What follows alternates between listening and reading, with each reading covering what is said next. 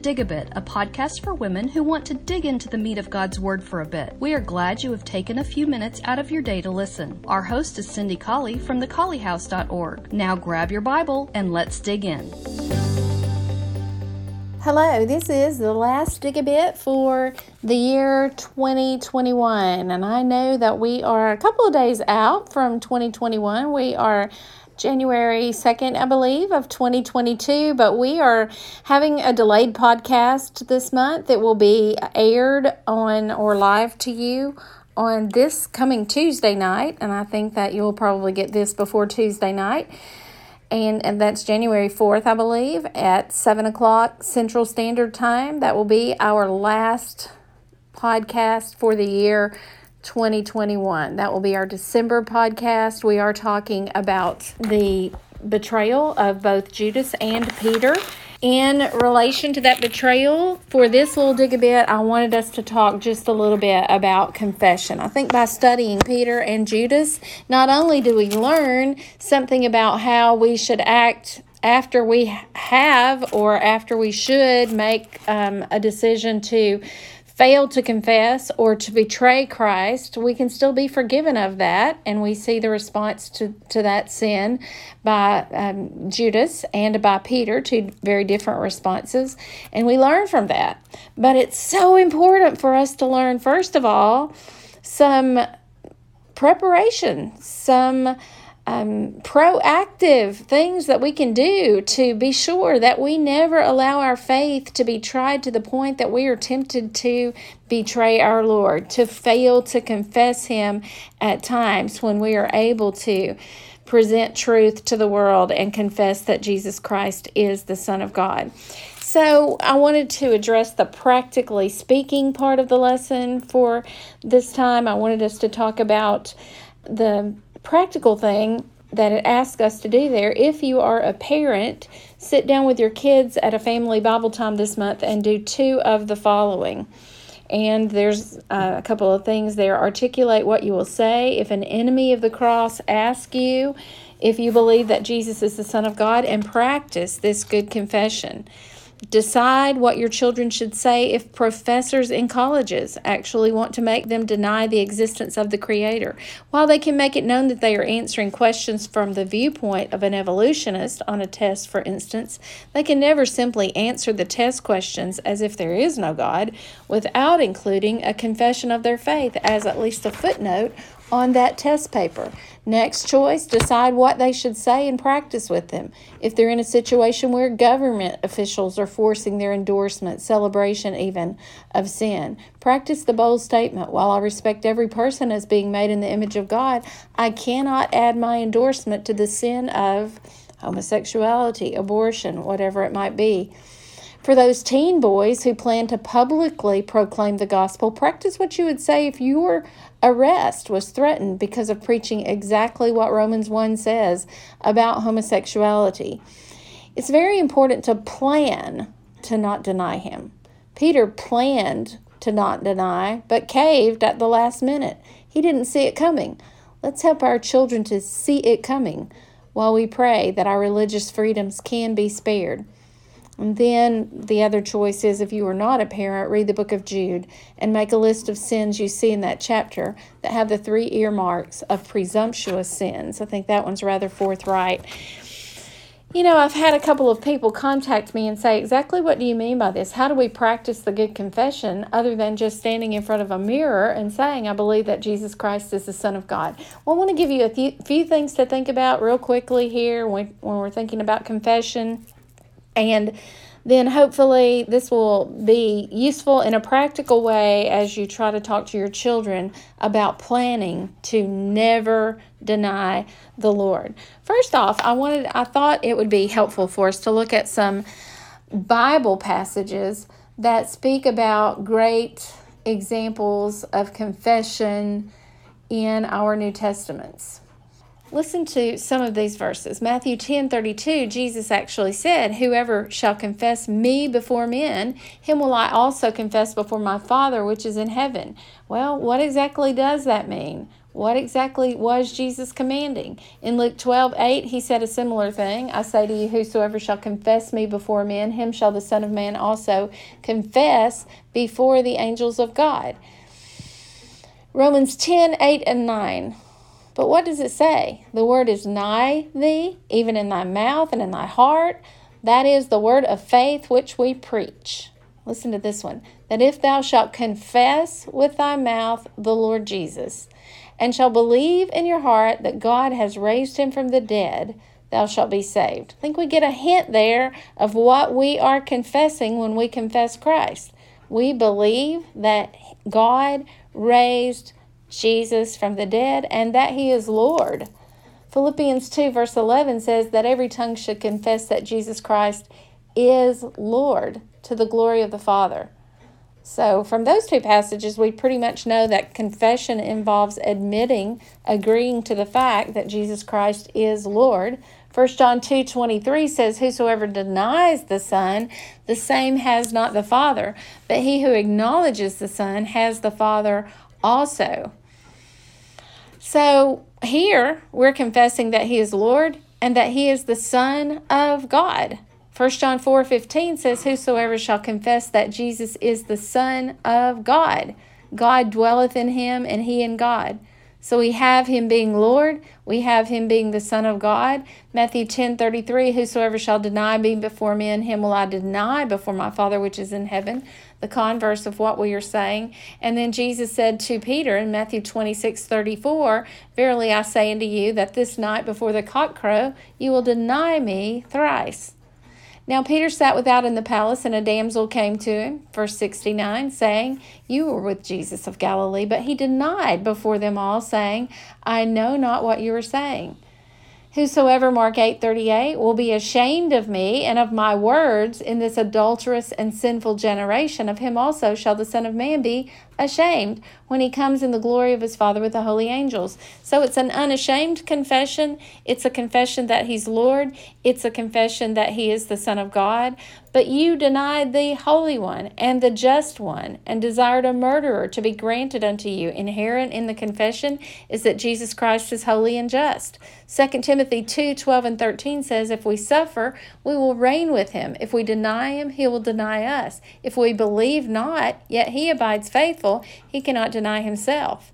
1 John 2 22, who is a liar but he who denies that Jesus is the Christ? He is Antichrist, who denies the Father and the Son. So he is Lord, he is the Son of God, he is the Christ, he is just and holy. All of that is inherent in our confession that Jesus is the Son of God. Now listen to these actual confessions from the Bible. First of all, Peter. Simon Peter answered and said, Thou art the Christ, the Son of the living God.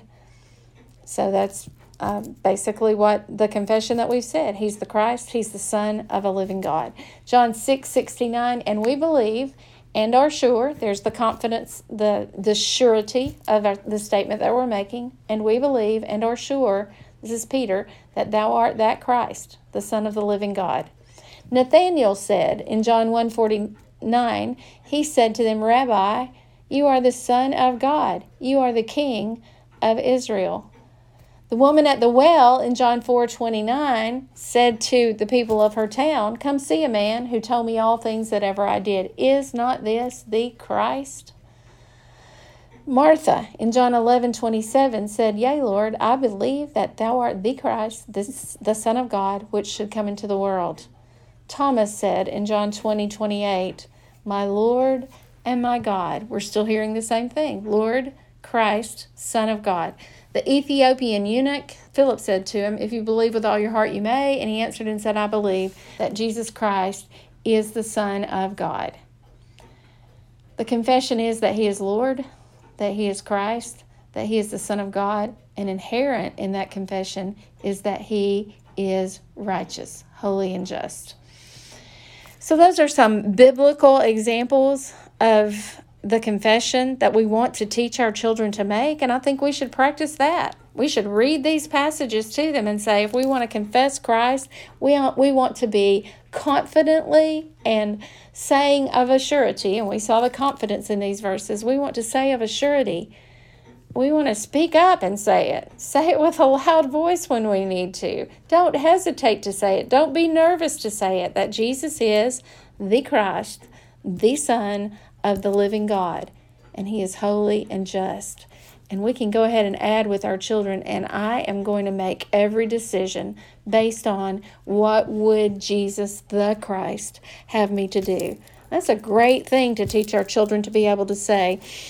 Now, what about the time of the confession? I, I know that sometimes we teach our children, and we should teach them the, to memorize the steps of salvation hear, believe, repent, confess Christ, and be baptized for the remission of our sins and live faithfully. But certainly with confession and repentance and belief as well, we have to teach our children that this is not the only time that we confess that Jesus Christ is the Son of God. There are going to be multiple times in our lives when our because we are not in agreement with the world, we are going to be in strong agreement with Christ. And so we have to state that we are one with Christ.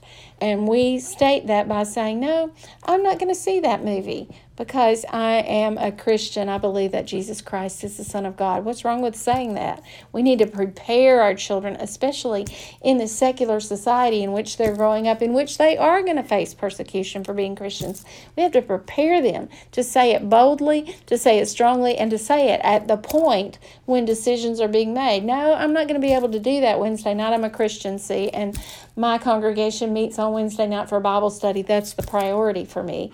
Those times are times when our children are confessing Christ. And I, I would submit that those times are harder than the time when our children decide to put on Christ in baptism and have a whole big support group there watching them being baptized and congratulating them on making the best decision of their lives.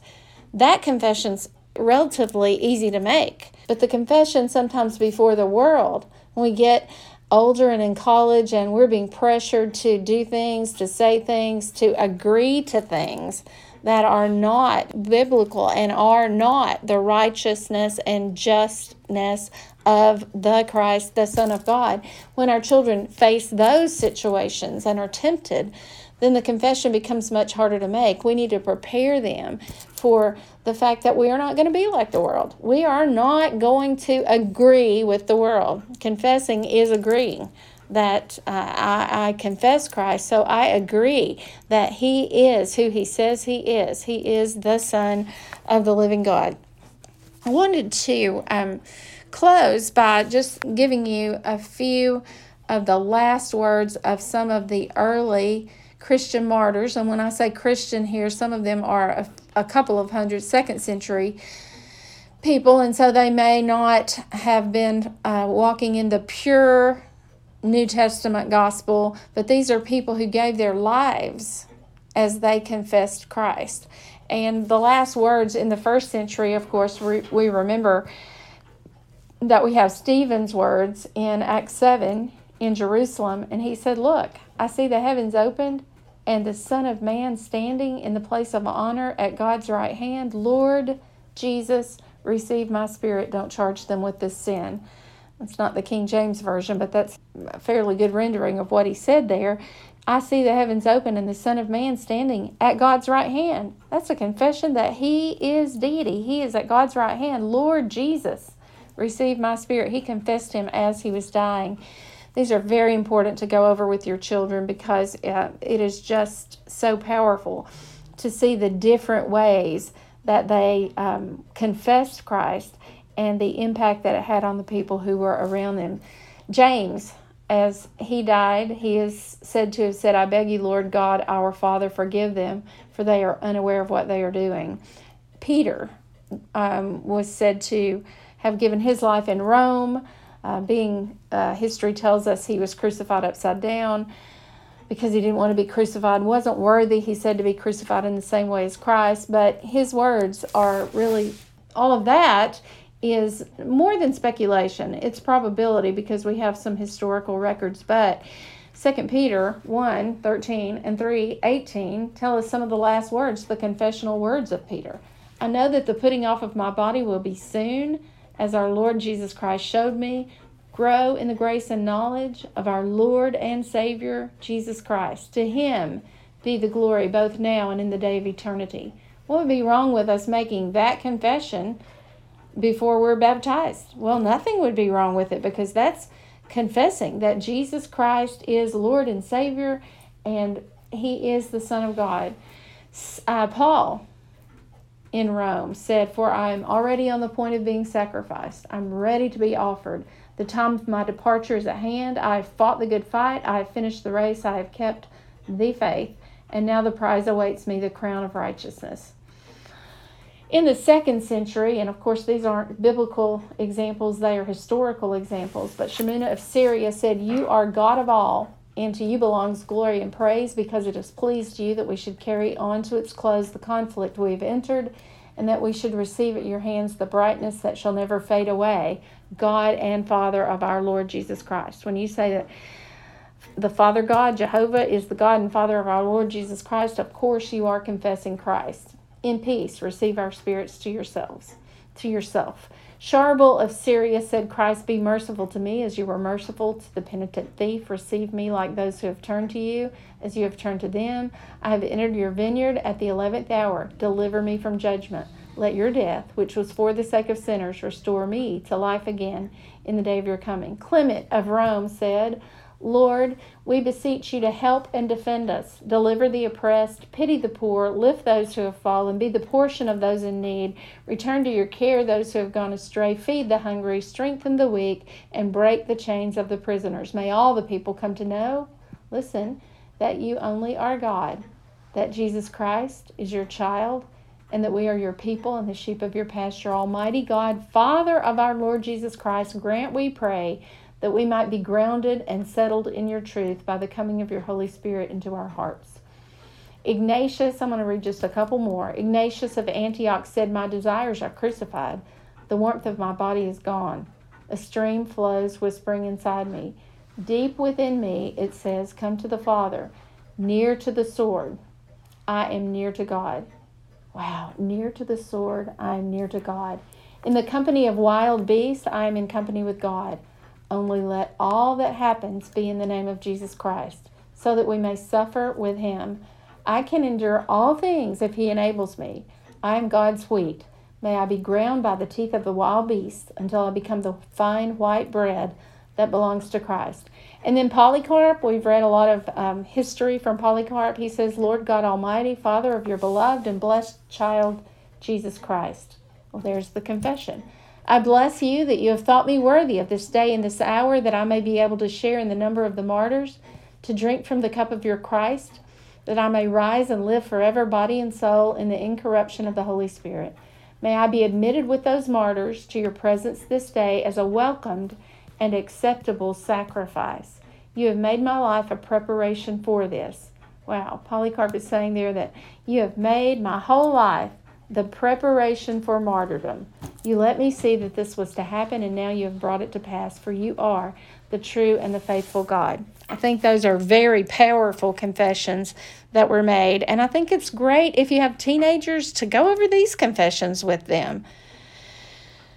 I want our children in a society that's going to mock them at times for being Christians going to mock the decisions that they make that are based on the life and teachings of Jesus Christ. The society that we live in is so secular at this point that it makes fun of Christianity. It mocks those who believe in absolute truth. And so our children need to be prepared to say in a thousand ways that Jesus Christ is the Son of God at every opportunity that they may have. And I want to just get tell you a secret, gets easier and easier. Oh, you say, how can it get easier in a society that's becoming more and more persecuting of Christians? It gets easier because once we have the courage to say it, and once we begin to reap the consequences of saying that Jesus Christ is the Son of God in a secular society, once we start to do that, our courage grows. We pray for boldness like Peter and John did in Acts 3 through 5 when they were being thrown into prison over and over again for confessing Christ. We just pray for boldness. And God is faithful and He will give us what we need to continue confessing Him. And the promise is that if we confess Him before men, He's going to confess us. Be our advocate, be our attorney before God, and confess us before God the Father, and we can hear those words enter into the eternal home that I've prepared for you. I hope that that's helpful as we prepare our children for confession in a world that mocks confession of Jesus Christ. I read these words and I'll close with them. Lord, I think this was by a man named Swinstead. Lord of every thought and action, Lord to send and Lord to stay, Lord in speaking, writing, and going, Lord in all things to obey. I'm going to tell you another secret. When we start confessing Him, we're going to be obeying Him because there is great risk in confession. And once we are willing to put uh, to risk some things on the line of confession, then we've already crossed over into this arena in which it becomes very difficult to disobey Him. It's a test of our loyalty. Confession is a stepping stone to complete an utter submission. It is um, a great and very practical thing that we need to be instilling into our children. You know, it's tangible because it's something that uh, comes from one of our five senses, it comes from our tongues. It's a way that we use our bodies to glorify Him in preparation for a time when we can enjoy His full glory in heaven. I hope that the study of betrayal and confession has been beneficial to you. I'm really looking forward to 2022, and we get to start out the year of 2022 by a study of what Jesus said during his last days about heaven itself. I'm very much looking forward to that. Uh, you know, when you when you went down into the waters and were baptized into Christ, you made a vow to him. You married him, and you made a vow to him for better or for worse, for richer, for poorer, in health and in adversity. And and to have him and to hold him until is it until death do you part? No, no, no. It is until you, until death unites you with Him forever. You made a vow, and heaven is the goal of that marriage that you made to Christ. Let's make 2022. I hope it's a better year. I hope it's a healthy year. I hope it's a richer rather than poorer year. But let's make it the year that we have Him and we hold Him. We cling to His promises of heaven, and we will study those promises during the next month. Have a great day.